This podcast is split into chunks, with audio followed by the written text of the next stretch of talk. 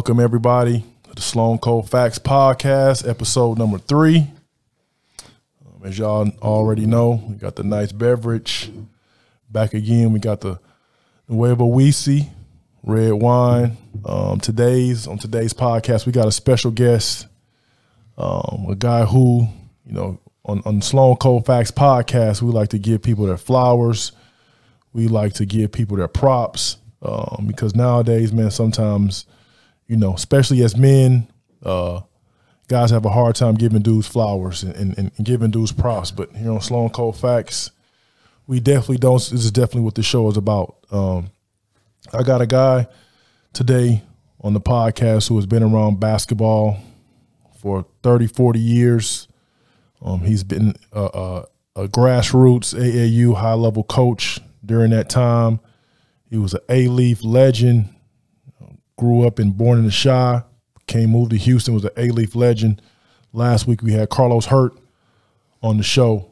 Uh, a lot of people say he was the Carlos Hurt before Carlos Hurt. Um, he's coached, has sent hundreds of guys to play basketball at the next level. Has had several pros, guys like Jared Allen, um, guys like Galen Robinson was one of the, the guys who kind of got the U of H basketball resurrection started. Um, bit again, been around high level dudes, coach high level dudes, and he has a son. His oldest son is a high level point guard. Um, if you guys don't know I'm talking about right now, it's Marland Lowe. Uh, his son is Jaland Lowe, one of the best point guards in the country, a top 100 prospect. Uh, Marland, welcome to the show, man. We appreciate you for joining Sloan Cold Facts. Already, no problem. Glad to be here, man. Happy to uh, be able to sit next to you, have a great conversation. Lo, let's uh, jump right in it, man. Um, you know, this early this week, uh, we had the un- un- untimely death and murder of uh, rapper PNB Rock. Mm.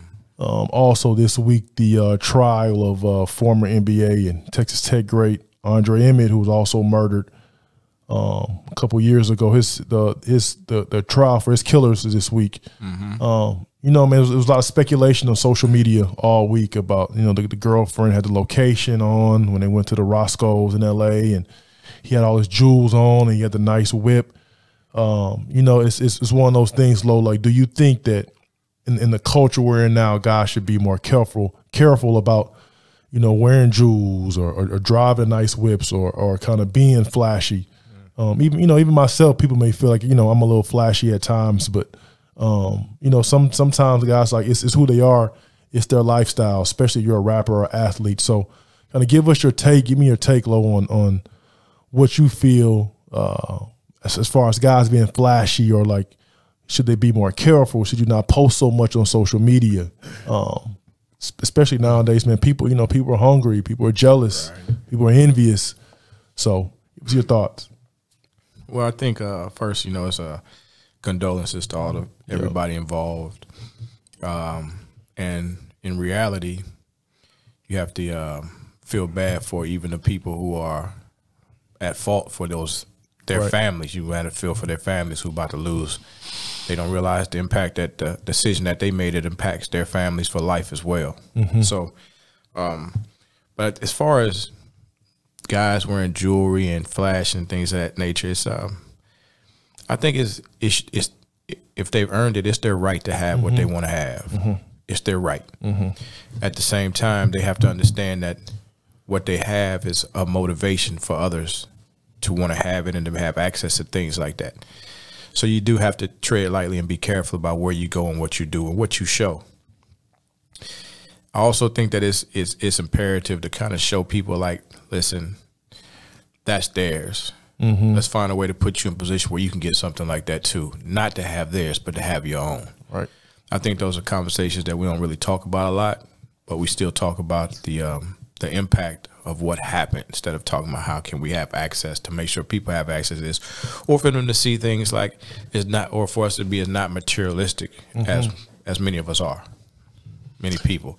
And and and low even like kind of going there the the materialistic things like for for some guys, I'm gonna use myself for example. Like if, if I buy some shoes or, or, or clothes, like a, a, lot of times it's because those things like make me feel good and like I, I, I put that on. You know, it's kind of like the old Deion Sanders saying. Mm-hmm. You know, you, you you look good, you play good, you feel good. No question. And so a lot of times that that may come off as, as materialistic, or that may come off as maybe you know the guy kind of want you know does does all young guys want you know material things? Should you not you know purchase so purchase things like those, right?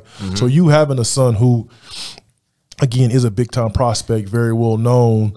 Um, is going to make money playing basketball. What, what would your advice be to him in a situation like this? my my my thing with him is like he, he had never seen me personally Mm-hmm. or anybody around us is just wear wear those ty- those type of items quite a bit. Yeah. we push a lot of we talk about a lot of other items that are we feel like is important, Mm-hmm. but in general, I would just tell him like just you know like your swag. What you do, your the items that you wear, that's that's just who you are. That's part of your swag. You gotta respect it. Yeah. And if people who don't wear that, you know, I, I dress down, but my swag is kind of like my intellect, you know. And your the way the way you know you, you have some intellect also. It's just who you are. You gotta res- you gotta respect people for who they are, and what they you know what they what they uh, what they bring to the table, not necessarily what they wear, what they have on. So we communicate along those lines. And low now can can sometimes what people bring to the table um, be undersold or be undervalued because of what someone may portray. Absolutely. Uh, You know? Yes, absolutely. It can. It can be. Uh, people. Uh, Sometimes people make prejudgment judgments about Mm-hmm. people before they understand who they are as a person or what they um, their knowledge and their wisdom that they can bring to the game, or just about their their aptitude. You Mm-hmm. know, their intelligence about what they can, uh, how they can help elevate other people around them and themselves. They they prejudge sometime, and so that kind of gets in our way. Um, Lo, before we kind of jump into the the the, the kind of topic, which is uh, this episode is titled "Do We Need More Basketball People in the Game of Basketball?" okay. Um, quickly, briefly, Lo, kind of talk about your background. Um, I, I, I gave a little bit, but I. I like to let guys like talk about themselves. Um, so kind of give us briefly like your background in the game, um, where your love of the game came from originally. Um, my background is I've been doing summer basketball for this is just finished year 26. So um, I just started. I, I got out, man. To be honest with you, I started in the game. I had played down over in South America for a while, and I came back during a break, and uh, I was just needing a job. So I went and found a. Uh, it, I saw a gym right off of I ten the Beltway, where Baseball USA first started at, and it was an old court in there. It was called Chief Center Court. They had the game from uh, Elvin Hayes and Lou Alcindor that played in the in the uh, dome back Oh, in the wow, days. okay. Uh-huh. So I started sweeping floors in there, sweeping floors during the day, and I found out that they hooped at night, so they let me play. And then eventually, why one time I came up during the day, uh, and and while I was sweeping floors, I saw them training kids. I had never seen that before, mm-hmm. never. Mm-hmm. So that's just kind of how I started out, man. Is they asked me one time if I wanted to be an assistant coach, and help them, mm-hmm. and I did. So from there, it just kind of took off and you know, I just used my love for what I have, the passion, and kept learning, enjoying life with it. So that brings me to here. But uh, my passion, love for the game, probably pretty much came from from the streets. Okay. Uh, I started out loving football first. okay. Uh, playing dead man tackle or whatever they call smear the queer on concrete and things of that nature in school, and then Yep. uh, we after that we had to go over and play some basketball, and I just started enjoying it. You know, just the activity, moving, having fun, and it kind of that's where it started at for me. No, Lo, you being modest, man. Literally, uh, it's, it's funny. Um, obviously, I, I met you after I met Los, obviously, because Los and I grew up together. But people told me, man, Alief, you were the guy. Like, like it was like, yo, he was Carlos hurt before Carlos hurt. And now again, you watch our last episode, episode 2 You know, Carlos Hurt was McDonald's All American. He was one of the better players in our city ever. Yeah. Um, and, and people say you, Marland Lowe, were just as good as he was. So kind of talk about that path, Lowe. um, you know, It was, high uh, school and It was it. I was pretty good. Okay. You know what I mean? same high school, right? Elsie. Same high school, Elsie. Okay. Uh, uh, I was pretty good. I, was- I was real good. I played varsity all four years over there. I started out as freshman. Okay. So I played freshman, then I played varsity. Some some days I would play freshman two quarters, and that night I would play varsity two quarters. Oh, wow. That's basically how it happened. You could play so many quarters. Mm-hmm. Um, I was I was straight. I still I I I. it's it's funny too. We hadn't I never had this conversation on air with anybody, but playing varsity all four years at Elsik, I had a good time. Mm-hmm. Um, my dad came to see me play probably one time. Oh, okay. Um, so I was I was still a, kind of a neighborhood guy, put it like that. Okay. And one night we lost to a school that we hadn't lost to before. and I, I had a decent game, wasn't well, but my coach sco- uh, scolded us after the game, and it was cool. I was this is my senior year. I left my uniform on the floor that night. Just left it on the in the locker room on the floor. Okay. Uh, next day I came in, and uh, he told me I was off the team. Now, was that purpose? per- You, you purposely left a uniform on the floor, or just like you just took it off, forgot to put it in the bin, or like you was like, man, fuck this, I'm done, and you took it off. No, it wasn't. i I'm done. It was just like I just left it on the floor, like whatever. I'm leaving this behind, everything. But it wasn't intentional. Mm-hmm. Okay. You know. Okay. So I came in the next day. and He told me I was done. When I was off the team. It shocked me. Mm-hmm. It shocked me. Uh, Kind of messed up a lot. It messed up a lot of opportunities for me that I had. So I didn't finish my senior year of high school Mm-hmm. Oh, wow, on the okay. Mm-hmm. basketball team. Uh, I lost a lot of my MVP. I lost scholarship offers, which uh, I had. Shout out to Carlos Hurd. I was going up to Louisville with Denny Crum. It Oh, was in okay. Yeah. And so I lost those opportunities, which was cool. Yeah, you know, I, never, I never heard this story before. though. Yeah, yeah, yeah. There's some people. There's a lot No. of people that leave know that. But I just, um, I did it. I, I was in Street and Smith.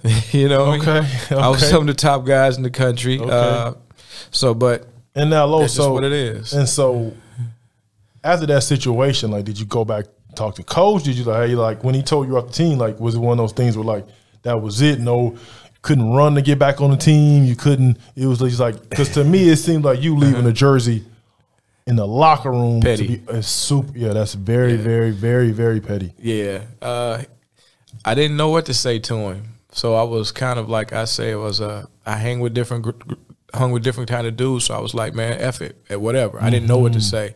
Uh, I didn't have a relationship at home with my dad. He was never there. I really didn't stay with him. But Okay. I just didn't know what to say. So I, I just took it for what it was. But I had somebody that still was in my corner. His name was David Tucker. His son, Andre Tucker, still played on the team. And we um he helped me to kind of just, you know, keep sort my life out a little bit there. So he took me. But I didn't know what to say. But um to this day, it still kind of bo- I can say it kind of bothers me. It hurts. Yeah. Uh, my name, they took my name out of all the record books. Oh wow. Yeah, they took. So it took- had it had to be something more low than just that. I'm, I'm, I'm saying like as, as, as like for the coach. Yeah, it yeah, had to be yeah. something more. Maybe he felt a certain type of way or something, just for him to take you, you know, pull that type of stunt Man. for one incident. Man, you know, and you, you know what? To be honest with you, that was our first time ever butting heads. I can say that. I was I was a cool. He was cool with me, so it it, it totally shocked me. But yeah, they took my name out of record books. Uh, we we seen each other probably about eight years ago, uh, maybe ten.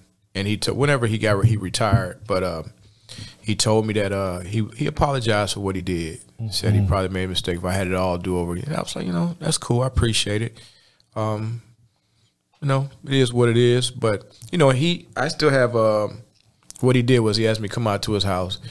He said he got he had all the VHS tapes. And this was eight years ago. Probably so Okay, maybe a little okay. bit longer, but he had all the VHS tapes from when I played. Uh, Carlos, everybody played. So I have I have all of those tapes at my house. Oh, wow. I got to get them converted, but I have them in storage somewhere. I got to find them, but uh, it was cool. Then um, you know, one of the highlights was like we play. Rick Shirley was the head coach at Hastings High School at the time, and Coach Shirley continuously, and even to this day, Long kinda- time coach. yeah, he kind of still he remembers, and Okay. he he talks about our um our battles a lot of time, and he talks and and the two he always compares is just myself and Carlos Hurt, and Mm-hmm.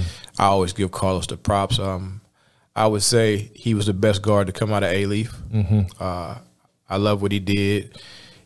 You know, circumstances hit him, hit us all. Correct. Yeah. But the I'm- fact that he had a, good, a lot of good people around him and still do. Yeah, Yeah. and and so Low, even hitting with the circumstances. Same with Lowe's kind of. We talked about it last week.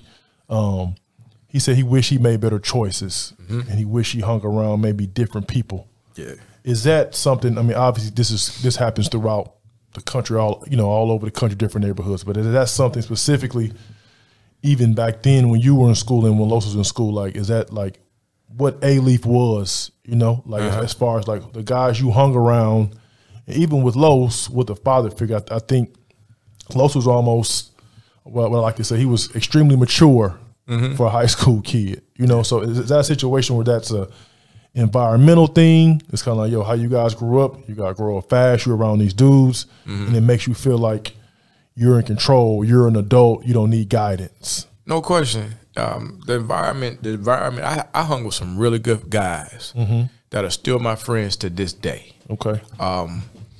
We was uh we was kind of they want you might call us street guys or whatever, but we were they were good guys and we never looked went and looked for any trouble. Not that at all, but it was t- times that we didn't run from anything either. So at the same time, it was always about when certain come when certain situations come up. It's just hey, you got to you got to man up for where you at right now. It was not about thinking forward thinking, mm-hmm. think about what could happen tomorrow. It was not about you know we wasn't taught about how to go well just to look. Okay, this happened. Go in, bite the bullet, tell you made an error, Yeah. and let them make a decision. It wasn't about that. It was it was we weren't taught how to negotiate and how to communicate properly. We just you know Went on. went on instincts right away. Yeah. yeah. Yeah, um, that's again, that's a, a almost like a a life lesson, and so now just kind of translating that to, to you being a father now, Uh-huh. and you being very present. To be honest, Lo, man, you were one of the first guys I've seen, like in their kids' lives, like heavily in the AAU space. As far as like when I stopped playing, I saw like a lot of guys. Like I saw you and Christian Begg and other guys, and uh, Steve Hayes, even with team chemistry. You guys well, not only had your own programs, but you were also heavily involved in your sons' lives and your family's lives. Now, is, is, is that one of those things, Lord, where because you didn't have that, you made it a point in your life to say, listen, my son's going to be different. My son's lives will be different. Absolutely, 100 percent. Uh, I've turned down a lot of uh, at least six college jobs. Uh, now- oh, now speak on that, low, because a lot of the listeners, especially the, the, the the young basketball guys who, who listen to this show, you hear a lot about young young dudes want to get college jobs. Like, Yeah. I want to get in the college game, but they don't really know what it entails. Right. And you being at the top of your game in the grassroots game, having players at the year after year after year, college coaches obviously need, you know, they want to access to players, your basketball mind. Let's offer Marland Lowe a job. Mm-hmm. And for some people, though, mm-hmm. you know, I, I always say this: non-black guys, mm-hmm. they go to college, they may play one or two years, they jump right in the game, right in coaching. You see it. I mean, yeah, at the highest level, Yeah, right? Mid, high majors, mid majors. What we don't do is kind of take advantage of, of those opportunities. And so for you, Lo, it for you to be offered, you know, really good jobs as assistant basketball coach at the collegiate level, you turn it down because of your family speaks volumes. So at, at the time you were offered those jobs, was, was it a situation where you looked at like, listen, I got a family, I need to be there for my kids, for my sons, for my wife, or did it ever cross your mind like, man, this could be a good opportunity for our family? You know, both, all the above. My first uh, D one offer was to was it there or second? My first one was to Boise State. oh wow, That was right before uh, James Bailey got the job. When he got it, I had said no first. okay, You know, people don't know that's cool. I'm not tripping. I help say, you know, people ask me about it. Like, Go ahead. I don't want it. yeah, Uh, reason why I did turn it down at the time, it just didn't offer enough for my family financially, financially. Okay. Uh, for us to be able, it didn't make sense for us to move out there at that point in time. Okay. For the financial uh, Okay. return I would have got, okay, and I wasn't just hunting to be a college coach. If I was hunting to be a college coach, then I would have accepted that job, job. yeah, Uh, the second one offered me um, over two something, almost close to three. you turn it down. I turned it down. Yeah, it was uh, in Texas, no, it was uh, a SEC school. Mm-hmm. Well, and I, decision on that. Come on. That's my decision money, on man. that was um, my kids were probably third, fourth grade, and maybe second grade, third grade or first grade at the time. And with two hundred, Lo, you couldn't take them. I could have took them. I think um, my my reasoning uh, took my wife a little time to, to understand who I was. Okay. she didn't. She didn't like that answer. You know, what I'm Yeah, saying? she she she did. didn't like the next Yeah. three three times. I said no, but um, I wanted to be present and involved with my kids. Um, I respect every college coach tough- who who, do- who does decide to do what they're doing. I respect that. Um, my my father wasn't there; had nobody in there to make the guys to to be there for me to help me. So I wanted to make sure that I was present and involved in everything that they had, even if I just had to stand out in the background and not to just watch. I wanted to make sure I was there when they had questions, when they woke up in the morning, and I wanted to make sure that I was around them more than I was around other people's kids. But that was me. So, I, but I respect everybody in the college game who chooses to do what they do. I don't think it was about the money. Some people do it because of the money. Yeah. Mine was about uh, being present. That's what that's what that's what motivated me. It just keeps motivated. It's just about being present. present. I take that over. To me, that's that's more valuable than the, uh, the financial contribution that would have come back, especially if I wasn't there. That's It's, it's crazy you say that, Lo. and I just got a, a least recently I was offered another college job probably about maybe several months ago. oh wow, Yeah, I just couldn't do it. nah. it's it's it's it's, uh, it's funny you say that, Lo, because um, my wife and I talk about, you know, maybe what's next for me, and so like a couple NBA scouting positions come up, um, but it's like Mm-hmm. I'm I'm I'm, I'm the same. I, you know, my father was there every step of the way in my life. Um, during AAU basketball was probably the greatest time of my life because my dad was there, going on all these trips and around the country and doing all these things together. And so the being present part for me, I know what it did to have my father there for me.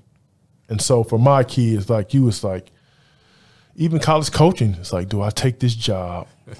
Where I mean, I, I mean, as, as, as you know, Lo, I'm an entrepreneur, so it's like I have to create my income Love it. Love it. with with college basketball, I know every two weeks a university is going to make a direct deposit. Mm-hmm. I don't have to wake up thinking, all right, what's going to happen in November? What's going to happen in January? I, I know it's coming every two weeks. though. I, I love that. it's, it's it's you know like like like if if I'm at University of Houston, every two weeks University of Houston system, I'm getting a check, and so it's it's, it's a lot of stability there. But I think time, that, that goes back. Not to cut you off, that goes back to me to um, what I love about that is Jay Z says financial freedom is our only hope. that's true. I that's you have not that it comes easy for you. You still have to work. Yeah, I do. But Yeah. you have financial freedom where you can wake up when you want to wake up. You can choose to do the things you want to do, and you want to you can go when you want to go. Yeah. Um, that's that's a choice that people make. Yeah. And I, I respect the heck out of that. It's kind of what I live on. Yeah, and so again, man, you know, at times my wife, she's just like, no, it'll be because my wife, she she's uh, you know, been in retail sales, high end sales for her whole career, so she understands the every two weeks it's a check and it's safe. Me, I, I I I don't subscribe to that notion because I'm like, you know, it's like you said, I have freedom. If I want to go to Turks next week, I don't have to worry about oh man, the season coming up or I got to go scout. You know, we can go, but but I, the the being present with my family and my kids are, is so important to me because I've seen in basketball guys or kids who don't have their fathers and who they listen to as opposed to a father listen to the internet, Yeah. social media, No question. and the shit on social media, you like, golly. And I have daughters also too, which is a whole other animal, you know, for me. Mm-hmm. So being present is important. So you, but I, I'm I'm not gonna lie, Lo, if 200, 300,000 is a is a, a, a big number, especially it's a big safe number. But Yeah. on the flip side, I understand what you mean about the being present because it's really, I mean, to be honest, it's priceless. And I'm, I'm sure for you, it's some morning you wake up thinking like, dang, if I would have took that, we could have been here, different financially. But you know, over time, I'm sure you you you understand like you can go watch your son play in the EYBL. Yeah. Like he'll never, your son will never forget that, never, Right. ever in his life. I'm 40. I, anytime I see y'all or go to AAU basketball in one of my own events, I think about my dad. Like, man, we used to do, go here and play here, see me play here. So Yeah. the the the being present is important. But um, Lo, with with you getting offers to be a college coach, um, being a basketball guy, you know, it's it's, it's this thing on social media where people been saying, you know, do we need more basketball people in basketball? Do we need more basketball people leading the charge on all levels grassroots, professional, college, in scouting, in media. Um, you know, it's, it's watching Kendrick Perkins, you know, and and uh, Draymond calls himself, calling themselves the new media. You know, be, Right. being a player at a certain level, obviously in NBA and winning championships, he can speak and articulate from a different point of view. Absolutely. So, what's your thoughts, Lo, on uh, that the game needing more basketball people in in basketball? there it, it's a need. Um, I think it's a to me it should be almost a prerequisite. I'm not going to say that there's not room for both, uh, but I think that when you are involved in the game, you've played the game, you understand the game, then there should be a, a special avenue to make sure that you're around the game, that you remain around the game. Not necessarily uh, doesn't mean that you need to be in front of the microphone. It doesn't mean, but some way you should still be involved in the game if you choose to be, because you continue. Once you stop playing, uh, when you're playing, you see things from a different perspective. Once you stop playing, you really grow and see things from a different perspective as well. So a lot of players, man, have so much insight and knowledge, man, and that it, it just it can't be replicated by someone people that haven't. And I'm not saying that those guys aren't as important, the guys who haven't, but when you sit back and think of um, uh, some of the guys that, that do NBA games, whether it's Reggie Miller, Kendrick Perkins, they sp- they bring their own little special sauce and flavor to the game, and they kind of give you a little insight on what's really going on because they've been in those locker rooms, they've been in those huddles, so they understand the little nuances that people need to hear. And it's not just about tearing a person down. They don't call a player names. They kind of understand. They have empathy for guys. At the same time, they know when a person is wrong because they've been there. So I think it's a special place for those guys. But for people to be able to uh, uh, impact the game as far as evaluating, you got to be around it a lot, man. You got to be around it a lot. You got to be in multiple areas. So now, Lo, now it, it, it's people who always say that you don't have to necessarily play the game to evaluate it. You could study it. Maybe you could watch games and look at levels and and maybe see okay this player is different from that player because so do you feel like Lo you can by just watching the game, watching grassroots, watching high school basketball, kind of taking notes, maybe listening to certain people, do you think you can pick up on being a evaluator or scout? I do. I think you can pick up on those. I think you can pick up on those things, and I think that you can eventually be really good at them. Mm-hmm. Really good. I think you can probably be great at them. Okay. Um, but there's a there's a there's a there's a difference. Some things that you you probably won't ever be able to be really good at or understand. So uh, one one guy can always understand where you're coming from, but if you haven't been in the thick of things, sometimes you won't always be able to understand where they're coming from. But there's room for both, like I said. So, but I think that there has to be some knowledge, to understand, uh, under, understudy, and some apprenticeship to understand where you fit in at. And so, uh, Lo, a lot of times for athletes, especially basketball players, guys who played the game, been in the game, they have a hard time articulating it via writing on the internet, writing an article, Yeah. getting in front of a camera, uh, um, speaking, e- e- even producing things. Like guys have a hard time because maybe not necessarily they don't have those. It's, it's, it's a certain skill set you have to have. Yes. And some guys, players, some former players, they don't have that. Right. And so, a guy who is articulate, who can write, who can speak in front of a camera, they may get a certain job or a certain promotion or get to a certain level because they because they can articulate it more so than a former player can. Yeah. So is is is is that one of those things where you know former players have to kind of work on their skill set off the court as well? I, I, I it is. It, it just comes with it. If you want to be a uh, in a public eye and you want to be in front of TV, radio, uh, people expect certain things, but at the same time, you should also be able to be who you are.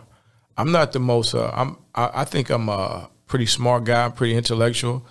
I'm not the most articulate when it comes down to speaking all the time, but um, I'm a pretty good writer though.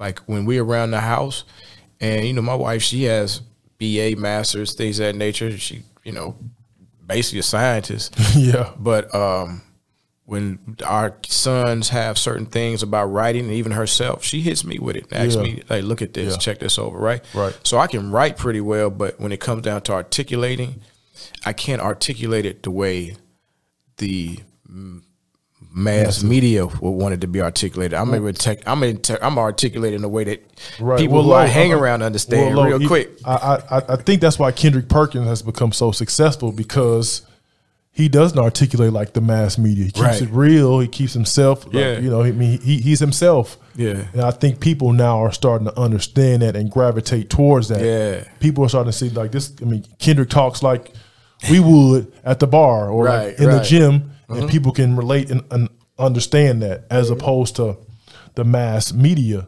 And even though you and I've had conversations about this before, in high school basketball, grassroots basketball even at the very top, the evaluators, mm-hmm. 97% of them, maybe even 100%. If you look at the highest platforms, ESPN, 247, Rivals, uh, none of those guys were players. Mm-hmm.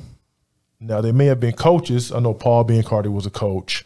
I know Adam Finkelstein uh, was a coach, prep school coach at one time, but I'm not sure if they were like players. Maybe they were. Right. But uh, you and I talked about this before some of those jobs or some of those opportunities, again, you feel like should go to, I mean, even myself, I feel like they should go to former players mm-hmm. who can, if they can do the work, because it, it, it, does require writing, it does require being present at events, being uh, being attentive, you know, being able to scout, evaluate. If they have those skill set, they should also be um, able to be up for jobs like that. But yeah. again, I think it just comes back to what we just spoke on. A lot of guys aren't prepared and so I, it's there should be some program out there yeah. that kind of helps prepare guys for some of these jobs. It, it could be. I think um, I saw um, I saw Chris Walker uh, maybe two weeks ago, mm-hmm.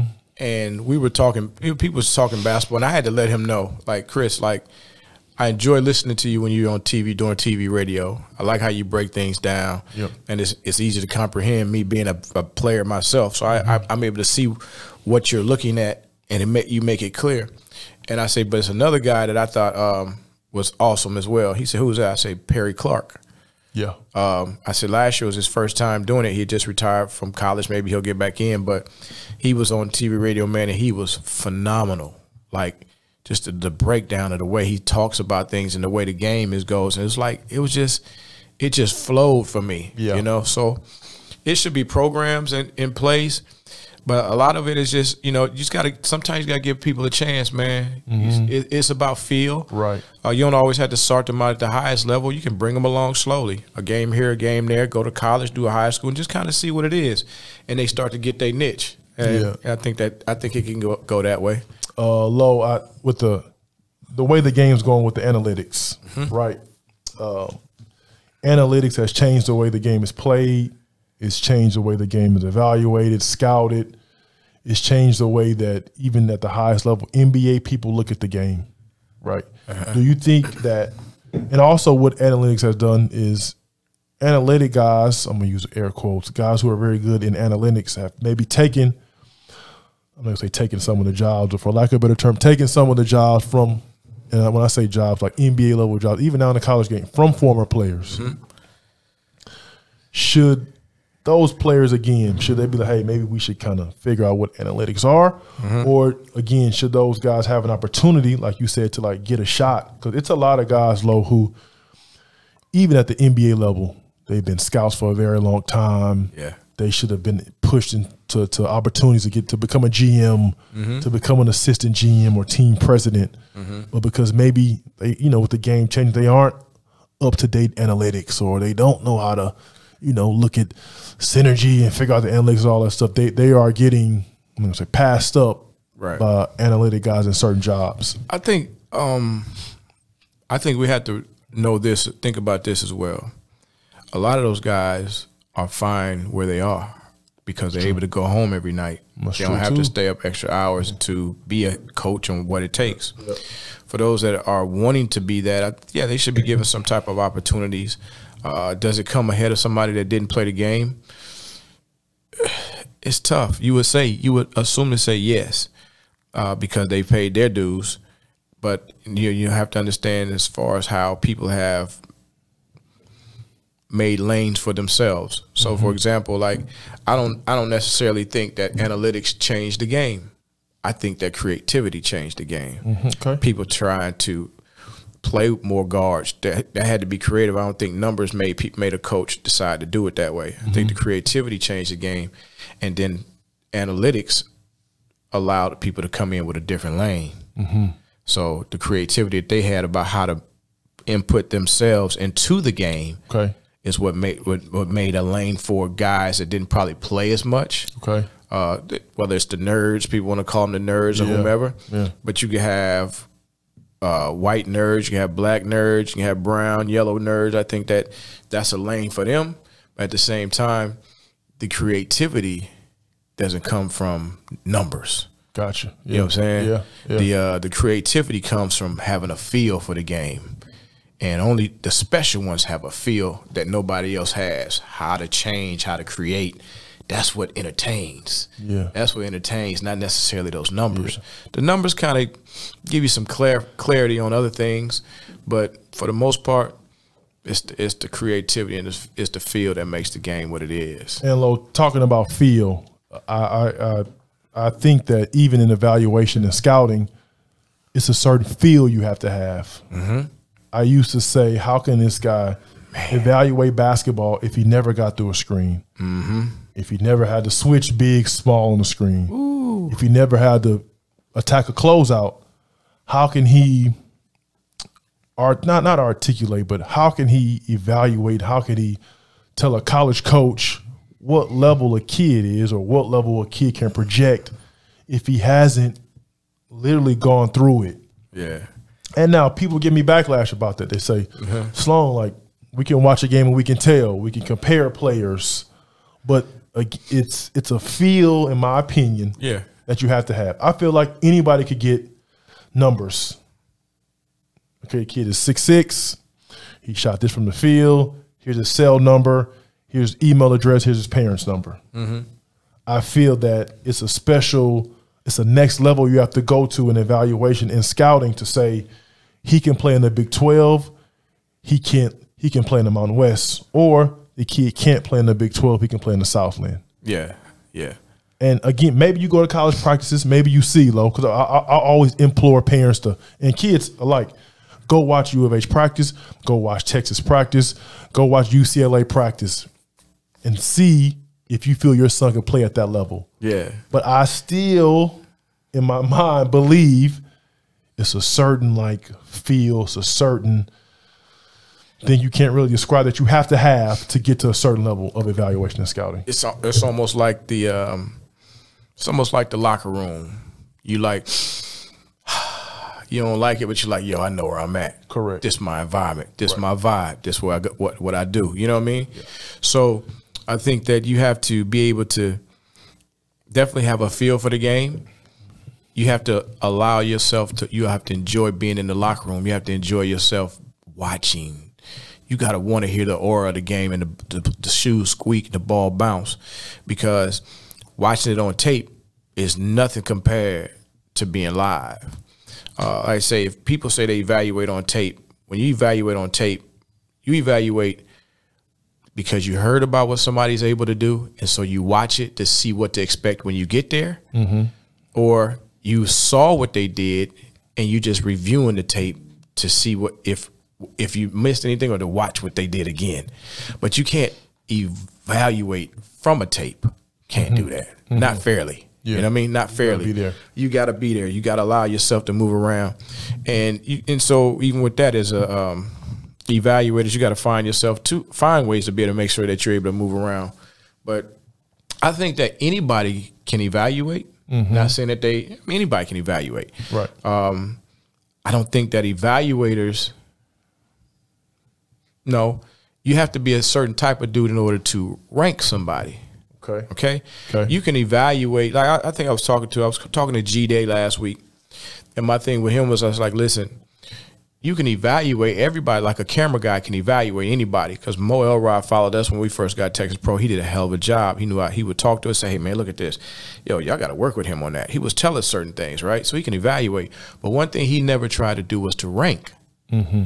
You can't rank a kid if you're always with our team all the time. Correct. Yeah. You know what I mean? So there's a that, there's a yeah. difference. If you um, are ranking and you are with a team all the time, that that's to me that's a red flag. Mm-hmm. It's a it's a serious red flag. So because you're not there and you can't sit back and say, "Well, I seen these kids in high school." No, it don't work like that. Now, low. So, let's say I, I, heard, I heard you talk about this last week. You mentioned um, weighted evaluations, right? So, a kid plays on the EYBL. He averages plays. say He's a good player, twelve and six on the EYBL. Right. High school, good player. It's a kid on the independent circuit averages twenty and nine. Let's say I've seen each kid ten times in high school and a high school team, ten times in the summer. Mm-hmm. The kid on the EYBL is playing against quote unquote better players. In your mind, you feel like he should be evaluated on a higher scale because of his competition, almost like in school, taking AP classes Correct. hmm and regular or honors. I, th- I Very think, similar. Yeah, I think I think so. But there's you know it's it's it's a it's a it's a line in that too though. Mm-hmm. But I, I I can see where you're going with that, and I can I I would sign off on that. Understand what you, where you're going with it. I would say yeah, I can endorse that. Okay. But somebody some people would mention about they they watch high school games also. Right. My thing on that would I be like this: if you watch a kid on summer ball mm-hmm. do his thing and go off, then he better do even more than that in high school. If he's not at a prep school, if well, in high school, he should be doing more than that. Right. Unless he's at like a Montverde or Right. Oak Hill. Yeah. Right. Okay. Yeah. If you've seen a kid in high school, not if a kid in high school, okay, you take kids in Houston. If if how many of these kids hit? How many kids in the top ten in the city of Houston in the 2023 class? Okay. How many of those guys had multiple 20? How many 20 point games that each one of them have? How many 30 point games that each one of them have? How many 40 point games, 50 point games that each one of them have in high school? If they've done that in high school, some of that should still be able to translate over to summer ball. Unless they're playing on the stacked summer ball team, right? no Mo? question. If they plan on a stacked summer ball, you should still see a lot of glimpse of it over Yes. the summer. Right. If they if they if they haven't done those things in high school, it's it's not going to happen in summer ball. Mm-hmm. It even if you're on a if you're on if you if you're on a stacked team in high school, and then you rarely in Houston, I'll say, do we have guys that play on stacked teams in high school, but you can play on a stack team in summer ball. Yes. So if you play on a stack team in summer ball, you should really you should you, what you do will still stand out. But when you go back to your high school or already knew what you did in high school, what you was a serious threat, and everybody knew that you was a problem. Yeah. If you don't have both of those two, where you can see that consistently, don't miss, Yeah, miss me with the miss Yeah. me with the ranking, dog. Right, That yeah. that don't work like that. You know what I'm saying? you. No, I got you. Yeah. Uh, I'm gonna call uh, Marcus Gradney. Okay. See, uh, Marcus Gradney, my guy out of L.A. Um, his brother Scott Gradney actually played at TCU before I got there. Let's see, Hello, M. Grad, it's cracking. welcome to the Sloan Cold Facts podcast, man. Uh, I got your guy Marland Lowe in the building. Uh, what's going on, y'all? And, and grass, what's happening, man? How you doing, brother? I'm good. I'm good. Good to hear from you, man. We ain't interacted in a while. M. Grads. So the the title of this podcast is "Do we need more basketball people in basketball?" So if anyone follows you on social media, they've seen you use this hashtag. We Oh man, we need more basketball people in basketball. Speak on that, M. Grads. Hmm. I mean, well, as we both know, there's a lot of people in positions that that have no no reason being in those positions, and they have no idea what to do in those positions that they are in. Um, it's kind of uh, painful to watch and to see it sometimes. Um, And now, M. M. Grads, what, what level you talking? You talking NBA? You talking college?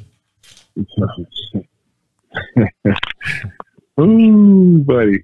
There's all levels, Okay, all levels. Okay, all levels, but not so much. I would say, um, in the man, you can speak Yeah. freely here, college- Grads. You can pretty speak much freely, college dog. basketball. Okay, Pretty much college and basketball because, like, in high high school to me is a different animal. So, pretty much college because you get up in college and NBA, you get up to, to different, obviously levels. but it's a business, Yeah. and some people treat it as such, but some people still have no business being in the position that they are in. Hmm. Um, it's just lack of knowledge.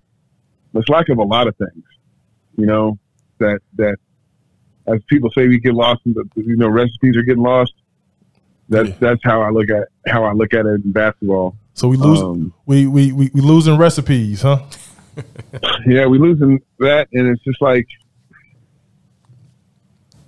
man. um, He trying not to step on toes. no, it's not. No, no, no, no, no, no. I just I'm not here to like to call people out. I'm just saying it's just like when you get to that level, when you get to the level above, you know, high school and stuff like that. It, it, we all know it is a business, but that doesn't mean we don't know we don't know the business. You see what I'm saying? Yeah. and um, I think we get overlooked for a lot of things. Um, I, I, I, I, I don't know why.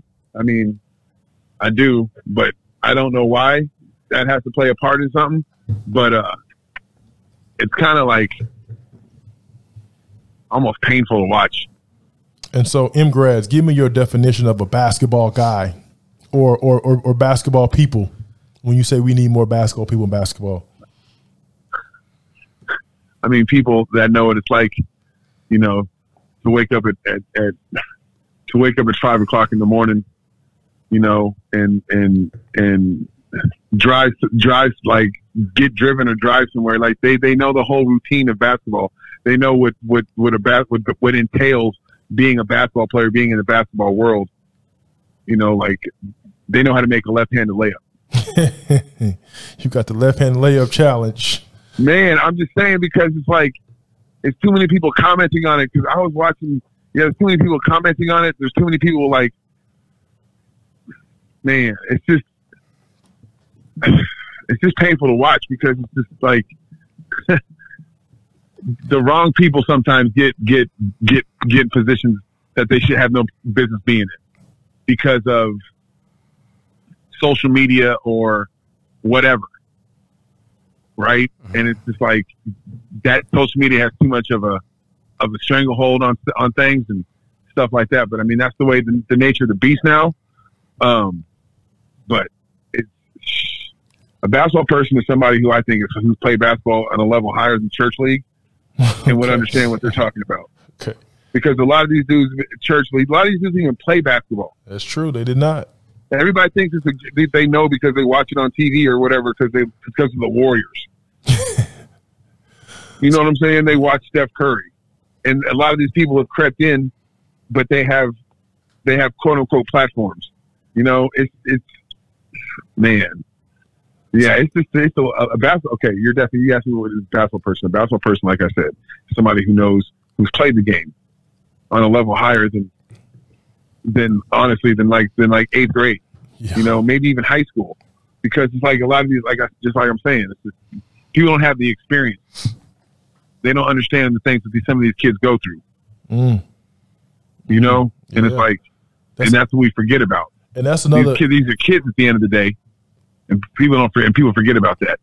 That's a big part of the You know? equation. I, I I didn't even talk about that with with with low, but with, with what you saying at M grads, that's a really really big part of um, even evaluating like scouting kids and even as far as next level things like knowing who these kids are as people, their backgrounds, Man. how they grew up, their family, being able to relate to that to even in your Thank you. evaluation say, hey, you know, this kid had an attitude this game because his dad got locked up, been locked up for 10 years. He and the mom work at night. So, you know, he shit, he might have been hungry. Couldn't make, couldn't get a hold of his mom to, to, to find out where his little brother is. And he got a basketball game at 8 p.m. And I got to figure out like, yo, you got to listen to the coach bitch at him and thinking about the off the court stuff. And so Man, in your mind, you feel like those guys, and, and I, I, I brought this to low. Um, no, it's just, it, man, I'm not, I, it, it's a re- man, it's just that the culture of basketball has changed completely, right? And obviously that that comes to social media, but it's just I'm gonna ask you the question I like- asked Low, real not to cut you off. Okay. Oh no, you good? No, you, you- good? We all family. Do you think analytics has changed the way it's scouted, it's evaluated, ha- has changed the culture of basketball? I mean, I'm not a big fan of analytics, but I don't. But I, it's a necessary. It's necessary for, um, I don't know. I guess to help other people the, the, understand the game of basketball better because, like, I mean, they put up numbers. Well, he shouldn't have taken that shot because it's thirty percent. But it's like some of us be like, "Yo, I'd rather have you know Kobe Bryant taking the last shot or you know LeBron James taking the last shot. I don't care what the percentages are, Yeah. you know, and that's what people don't get. It's like I'm sorry, I'm rocking with my. I'm not trying to, you know. I think analytics work more so in baseball than they do in basketball. You know, because like they check the game is now Steph Curry with threes. So everybody's like, you got to shoot threes because if you make it, three points is more than two. It's just like, man, Congrats. Let me mid range gets you paid. congrats. Let me ask you a question on on, Uh-huh. on analytics, right? So the the narrative and the communication is the fact that a a 33% from the three is just as equivalent to 50% from the two if you take a certain amount of a certain certain amount of them, correct? Right. Right. So I ask this: if you if you're down one at the end of a game, do you shoot the fifty percent shot or do you shoot the thirty three percent shot? I mean, that, that, that goes without saying. Right, You know, right, right. But what like, I'm that saying goes is without saying. right. But some people sit back and say, don't shoot a mid range. That's what I'm saying. Like they're getting rid of it. That doesn't make any sense to me. Like like pull ups and all that's all a part of basketball. You know, look at DeMar DeRozan. Right. Right. You know, like I mean, Kawhi Leonard. You know, like these guys, they have the, all three levels. Mm-hmm. There's it's just like in it. it's the, the the three and the two, like the three are layups. That's what that's not how basketball's played, man. Mm-hmm. Like I'm sorry, like that's not how you know. It's just like you got that's not how it's played because you you get feeling it and all kinds of stuff. Right. So You know, yeah. like no, I just so. say I just that- I mean, go ahead. Steph Curry. Steph Curry has changed. Sorry to cut you off. Steph Yeah. Curry, as great as he is, yes. as great as he is, he's made it look easy. You know, so people just and plus people think he's like people think Steph Curry's five seven. You know, when he's when he's the same size as Russell Westbrook. Right. Mm-hmm. Right. You feel what I'm saying? There, nobody calls Russell Westbrook a little guy, True. At all. but you know, and it's just like, but that's that's once again not Steph Curry's fault at all of his greatness, but people who don't understand the games watch him and they're just like, why is everybody else just shoot threes? That's I mean, he he does it. Right. Steph Curry's come around once a lifetime. Very true. Very true. You know him as you know it's like they you don't see too many Steph Currys. M. Grads, I Somebody asked, who can dominate like that. I asked Lo this question. Uh, do do you feel as though because former players, because we can't articulate it, or we aren't as good in front of the camera, or on on on, the laptop, or on the MacBook writing articles, editing articles, do you think that hurts us as far as getting these getting these basketball positions? Man, y'all, y'all, you guys are not trying to hold back. You guys are trying to get me in trouble. With it. You guys trying to get me to to start going, to start spazzing. Um, I'm just gonna be honest. Like when you go to summer league, okay, and you look in the and you look around, you look in the stands, you look at personnel and all that stuff. You you're not nobody's blind. You know what I'm saying? Yeah. Like there's a few sprinkles with with the collared shirts on, but it's just like I don't. They always say, well, just because you played basketball doesn't mean you're a good coach. People be failing to forget that Coach K played basketball. Yeah. At the, who was played? He played D one. He played for Bobby Knight. Yeah. I mean, I don't know like how much high level we get from that. Bobby Knight was his coach. Yeah. Yeah, it was a long time ago, but what I'm saying is like Bobby Knight played basketball. Mhm. John Wooden played basketball Yeah. at Purdue. I, you know what I'm saying? It's just like to me, it's like they try to say that just because you're a, a basketball player doesn't mean you're a good coach. But like Pat Riley played basketball. Right. Phil Jackson. You see what I'm saying? They're former players Yeah, saying it without saying it. You see what I'm saying? yeah, Steve Kerr, former player, for sure. but Jason Hart's a former player too. Jay Hart, yes, he is. You know what I'm saying? Yeah. the coach of the G League Ignite, like Yep, yep. the college coach. You got US, got all those dudes at USC, all of them, Yeah, yeah, all of them. yeah, You know what I'm saying? Yeah. Like, it's just it's it's crazy, you know. And I mean, it, it is what it is. So it's just crazy when I see like video coordinators, video coordinator. I mean, yes, they become good coaches, right? yeah, Some of them, yeah, but Coach Spoelstra, Coach Spoelstra, Coach Spoelstra played at Portland. Hmm. I don't even think I You knew. see what I'm saying? Yeah, Yeah, D one, yeah, right? Yeah, With was Cole was a nice point guard too. yeah, Um, that's different. Coach Spoelstra played basketball at a high level. right. No, he didn't make the NBA, but he played at a high level. Some guys don't even play at that high of a level; they just become video coordinators. Coach Spoelstra came up under Coach Pat Riley. I So you mean, don't even want to get me started on him because there's no like he he gets overlooked every year. You don't even want to get me started on that. Yeah, how but, many, uh, how many it- how many guys, coaches that haven't played the game have won um, NBA championships? that have not played the game. hmm That didn't play, but they might be have found them way their way to the head coaching position or whatever that that have won an NBA championship. Did the uh, Bucks coach play? Uh, Uh, what's his name? Uh, But, but I think I think he did. Um, Google that. yeah, I think see, see, you know, we try to we try to uh, and it's like these, and it's like what I'm trying to say. A lot of these guys did play. I think Coach Bud played because he got uh, he got. Let me see. he got mad at. Let me see. Okay. Yeah, because I mean, I- I'm I'm I'm thinking. I mean, obviously Steve Kerr. Uh, did Mike Brown play? Uh, no, he no. I don't think. Wait. I don't. He looks like he played overseas somewhere, but I don't. I don't know. Who was that? He played at. He played at Pomona College, Oh, and uh, I mean, it, it's not. It's not D. It's in Southern California. It's not like D one, but he played. He played college ball. yeah. You know, Yeah. like you see what I'm saying? Right. you know, right. you know what the locker room smell like. Yeah, absolutely. Yeah, you know what I'm saying. It's just like it's, it's hard to it's hard to see it, but like what I'm saying is like there's a lot of guys who who played basketball at high levels that are trying to be coaches. They're great basketball minds. Like, why, why is Sam Cassell not a head coach? It's a great question. Nick So- Van You know what I'm Exel. saying? Nick Van Exel. Like guys like that, you know, because it's like, well, uh, it's the media. I didn't like him as a player. Robert Pack. Like- another guy. Robert man, Pack. Damon yeah. Stoudamire. Yeah, that's a lot of guys. Yeah. Like, dude, I man, see, I man, woo. I could tell stories about stories that guys have called me and told me venting, and I but I, I can't. yeah. It's just crazy because this was like, it's like it's remember the Titans. Like when when when we get hired, I feel like I feel like remember the Titans is such a impactful movie because it's pretty much the standards that were like still like held at kind of if you look at it. Yeah. Gotta be twice as good. You know what I'm saying? yeah.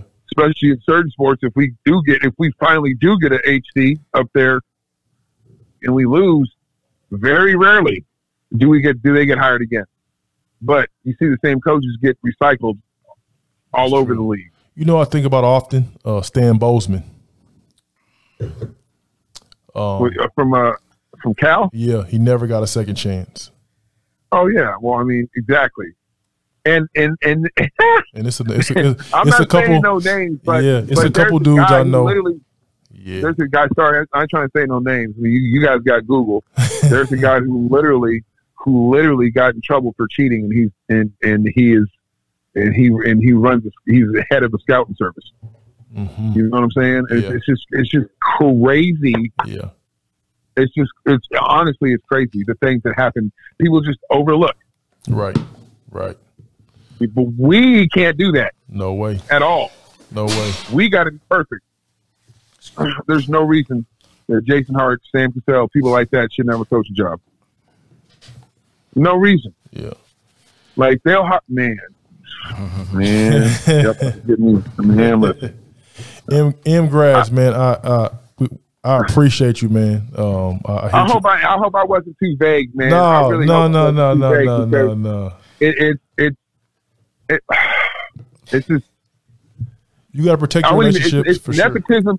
Nepotism works because I'm happy because when LeBron, when LeBron James gets to where he when he's done playing ball and he owns the team, man, listen, Yeah, you know what I'm saying? Like I'm not tripping if Bronny James gets drafted.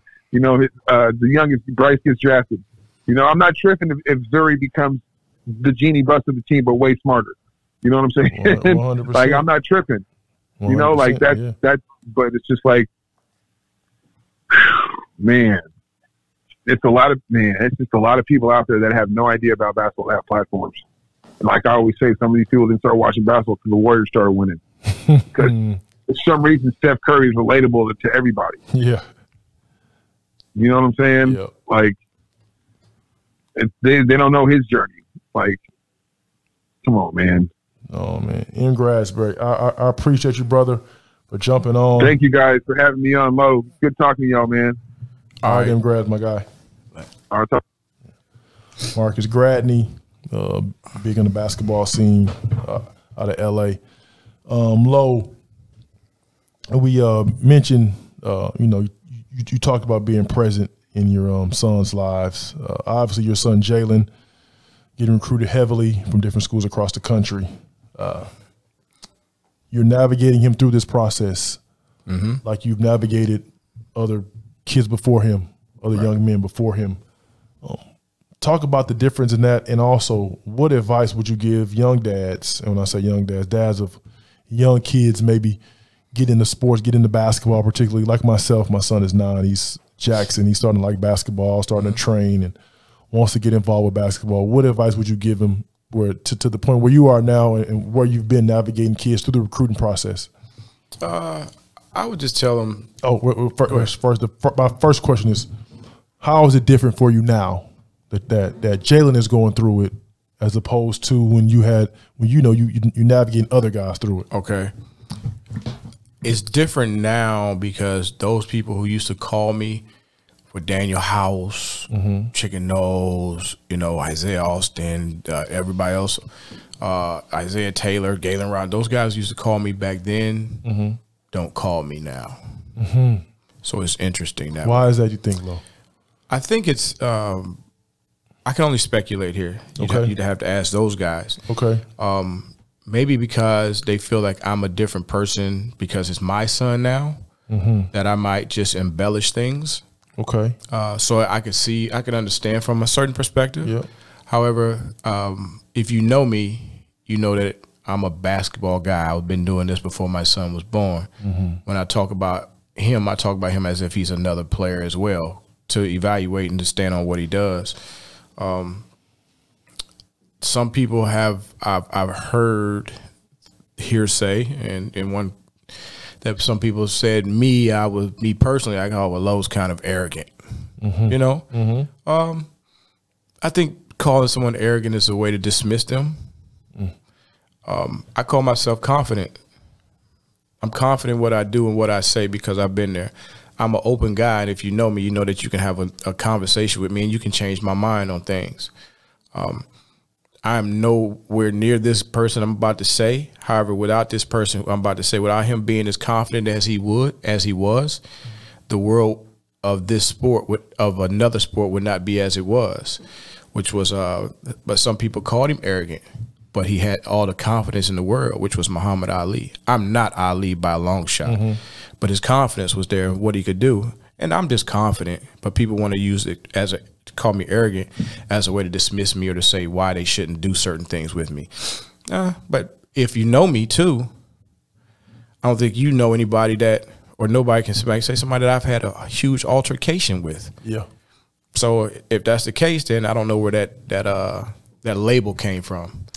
But yeah, but as far as me being with my son, um, I'm I'm cool with what, what he's doing, where he's at. Um, I'm happy with the schools that he has. okay, Uh, people have asked me, uh, was I disappointed in the schools that he has? I say no, because I want the real ones to be there from the to be there. Period. Um, and that's just what it is.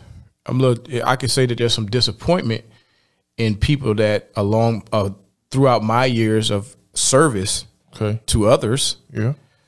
They probably they didn't they didn't ring my phone. College coaches. Yeah, Okay. they didn't ring my phone. They didn't um, probably pursue him. But that's a disappointment. But at the same time, hey, man, I don't.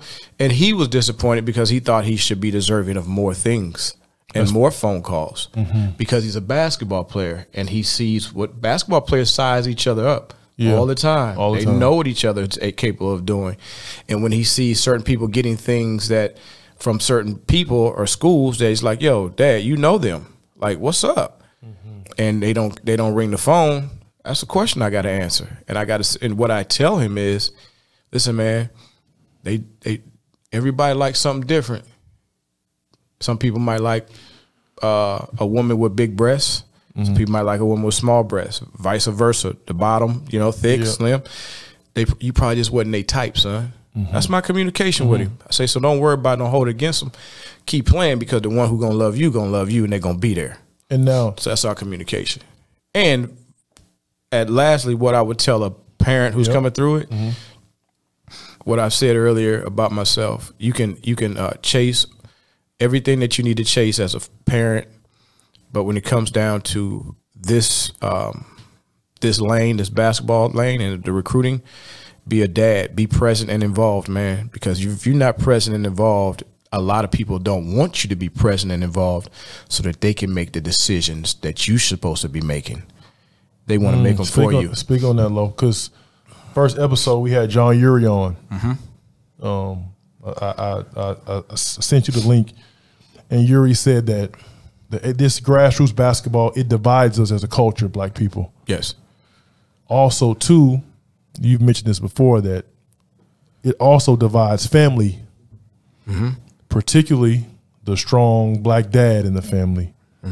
People try to get in between the dad and the kids, the dad and the son, the dad and the mom, Yes. to make the decisions that you feel like the dad and the family should be making. yes. Speak on that. Well, uh, on the first part, as far as Yuri, you just gotta, you got to, um, you gotta understand who people are, and you gotta, you gotta be involved in what's going on with this process because people want to move you out the way. Uh, people don't communicate with me because they know that I know a lot of things about this game. Yeah. So if you don't, you know, you don't want low me to be have you don't want to recruit my son because of the knowledge that I have of this game. I think that says more about you than anything else. It means that you are okay. You want to be able to continue to lie to other people because you know you can't lie to me. And now, Low, when again we, we didn't touch on this, but you coached Texas Pro many years. Yes. Coached with the Houston Hoops many years. Yes. During that time, Low, do you feel as though, or let me, there's, here's another question: Do you feel as though the, these current coaches who who you have a relationship with, or who you've you know met along this journey, Mm-hmm. do you feel at some point they may have viewed you as arrogant, or may have viewed you as a certain way because of the the guys you had, the Chicken Nose, the Danuel House, the Jarrett Allen during that time? To where now they they say, "Oh man, Marland, he shitted on me then, or he shitted on us then. I was here, now I'm here. I'm not gonna recruit his son."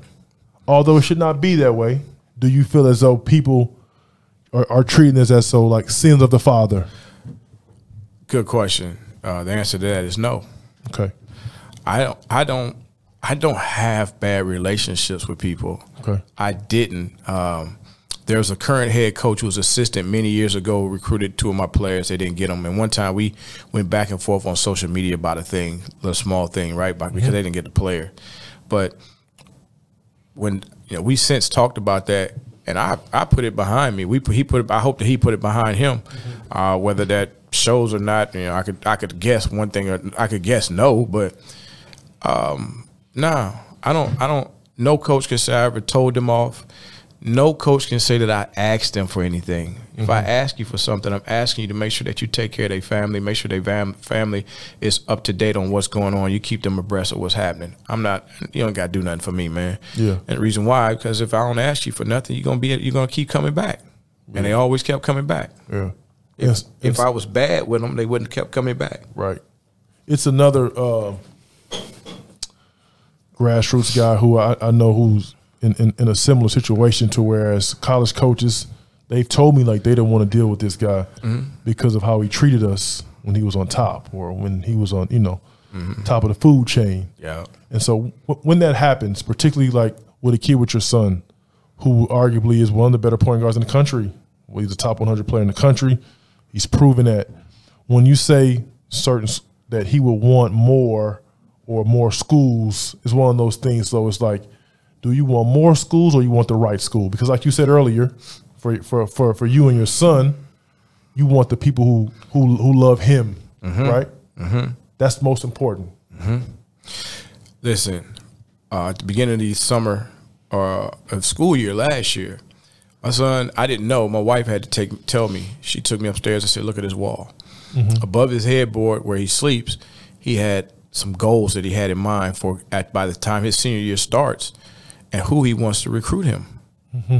Um, he had about seven, eight schools that he wanted to recruit him and have an opportunity to really go to uh, out of those eight schools, seven or eight schools, none, zero recruited him. None. And now let's back up, Lo. Yeah. Are are in your take off your Jaland Lowe dad hat, put on your Mm-hmm. I'm Marland a basketball guy, always. Lowe, put on your Marland Lowe evaluation hat. Yes. Could your son play at those seven or eight schools? I'm not gonna say my son. I'm gonna say Jaland Lowe. Jaland, sorry, good call. Could, can Jaland? That's a good call. Jaland Lowe. Jaland Lowe, could he play at those seven or eight schools? Yes. Jaland Lowe can play at any school in the country Okay. and help them to win. There's not one school that he can't, from a talent perspective and a player perspective. Um, he did. He didn't get any of those schools. Uh, but I again, go ahead. Do you have relationships with any of those seven or eight schools? Absolutely, All of them, or most? all of them. All of them. Mhm. All of them. And relationships Uh, there you go, right there. meaning that they recruited players that you had before, or you have a relationship like They, they that's a great question. I'm glad you brought that up. Uh, in this game, I've constantly told a lot of people understand that these coaches are not your friends. yes, This is their business. yes, And too many people get caught up in thinking that people are their friends because they call them all the time. They call them day to day. They're calling you for information. absolutely. They're calling you for intel. Okay, they're not calling you because they really care about you. They call them because you have an opportunity to help, Help them, them. to advance. Correct. But however, there are some really good people in this game. So some people, some of these guys are friends. Yes. Okay. Yep. Uh, but for the most part, of those seven or eight, I would say most of them are not friends, but they've been acquaintances, and that I've helped them. We've communicated over years. I've helped them with certain players before, Okay. uh, giving them intel and insight on players that they eventually got, and helped them to move forward. Yes. Move up the ladder as far Correct. as them jobs. Yes. Yes. Correct. So um, I wouldn't say that they're friends. Um, But seven, but it all comes those full circle that now I know that they're not friends, they're acquaintances because a friend will do what's required of a friend, which is even if it doesn't, they're going to have tough conversations. A friend is going to tell you, hey, man, you my boy. Yeah. I like him, this and that, and that, but we just don't have it, Lord. We going I, I think this, we gonna. we we've been working on this one. we going to get with him, but dog, Okay. don't. Yeah. Or they gonna still com- Yeah, yeah, it's gonna be some type of communication and so you there. saying it's been nothing, nah, even nothing, nothing. not even a check on, not even a because sometimes low people give courtesy calls, you know. Yeah, yeah. And now, now what you said earlier, low, you said that they can't lie to you. Yeah. So a courtesy to me. a courtesy call to Marland Lowe about his son Jaland, maybe they feel like because they know you, Uh-huh. they don't even want to go that route. I'm okay with that, but you got to communicate with me. Not at one point in time, do I not? If when you called me before, you sent me a text or asked me about some kids, did I not respond or not say that I can help you? Yeah. I've talked to you man to man, face to face, and I've said things that I can help you. I've I've told you about certain guys, and we just had conversations, even if it's not about basketball. If uh, if it's if you don't like a kid, it's okay, but you can't punish a kid because of the father. That Jaland Lowe doesn't think like his dad. Jaland Lowe is a basketball player, and if you are, I've questioned a lot of people on. I, I've seen a lot of things since this has happened. More reality. Um, like I said, and I don't like to bring Jaland Lowe into it because I don't want anybody to prejudge him or to judge him or expect certain things from him. But they're going to do that anyway. Um, he can play at any school and help any school in the country win at the highest levels. Um, people try to say they're they're they're down players say why they won't recruit that young man is because of his frame. But you spend millions of dollars on a weight room and you spend hundreds of thousands of dollars. So what what's the purpose of that? Strength, strength and conditioning come coaches. on, come on, miss me with that. Uh, you can't Yeah. say he can't think. Yeah. You can't say you can't say that you didn't see what he did, Mm-hmm. and you can't say that you've seen three better in the country. Mm-hmm. You can't. Now, if you choose to do it a different way, that's cool. If you choose choose to move a different way, that's cool. But don't deny what you saw. Right. Don't deny what what is in front of you. And a lot of people try to deny it by not making the call. Mm-hmm. You know, Yeah. and, and like I said, it's not about just lying to me. It's just, you just have a have a communication. I'm a talk. I'm a communication guy, and if you want to talk about something, let's talk. But you know, like even right now, I might have over communicated right now, but it's it's Yeah. cool. Yeah, yeah, you know what yeah, I mean? I'm, it's cool. I don't have when I see those guys, I still speak to them Okay. because my my thought on what I've allowed to tell myself is the fact that they just like somebody else. They got mm-hmm. their own style Preference. Yeah. and that's cool. Yeah. and that's cool. So my thing would be again. I've had a, I've had a school call me several times about all kind of players, players that my son was playing with. Never asked me about my son, and I had no problem with it. No Mm-hmm. problem with it because when they asked me about a certain player, certain, I told them the truth. yeah. I told them what they wanted. Yeah. So they can't. So they can't say that I'm about anything else. I'm. A, I'm always try to help kids. I'm gonna help be. I'm gonna be truth and tr- truthful and transparent as I can. Okay, low last part of the, the, the episode we call Sloan Cold five Sloan Cold facts. Yeah. Give me the five best players you've ever coached and the five best players you coached against. Ooh, Jesus. the best player. Five best. The best player. Let me see. I'm gonna give. I can't. It's hard to say. I'm gonna say Danuel House. I'm gonna say Okay. Tommy Mason Griffin. I'm gonna say Jarrett Allen. Three. I'm gonna say um, Isaiah Taylor. Four. Ooh. One more. But the best player that I've coached and the most fun coach player, his name was Deshaun Garrett. Five from Wheatley. Went to Wheatley High School. I know Deshaun, my family actually. That's my dude, man. Oh, okay. He was phenomenal. I loved him, and I thought he was one of the best to, to get it done. Okay. He was, but he was, You he was- yeah, Okay. it was Wheatley. a dude, Yeah. yeah, Okay. Now, five best players you coached against. Ooh, Jesus. Bradley Beal. Mm. Man, it's DeMarcus Cousins. Mm-hmm. Shoot. Derrick Rose. Okay. Uh, Two NBA All Stars right here. Jesus, man, I'm trying to think. Uh, against wow, so many of them. I'd have to come back to you on that, Sloan. That's a good call. Okay, I okay. ready for that one. Okay. Okay. Yeah. No, Marland, we appreciate you, man, uh, joining Sloan Cold Facts. Uh, you know, great conversation, insightful, transparency. Um, look forward to having you again on the show one day. Um, we're gonna try to get you and Yuri, man, some other guys in here one day. Maybe even Aaron Harrison to kind of have a basketball, Man, basketball ooh, you definitely going to have some nice Yeah. beverages for sure. Nah, no, no doubt. We can do that, man. Um, It was my pleasure being here. I appreciate everything that you're Yeah. doing, man. I love the elevation, the growth.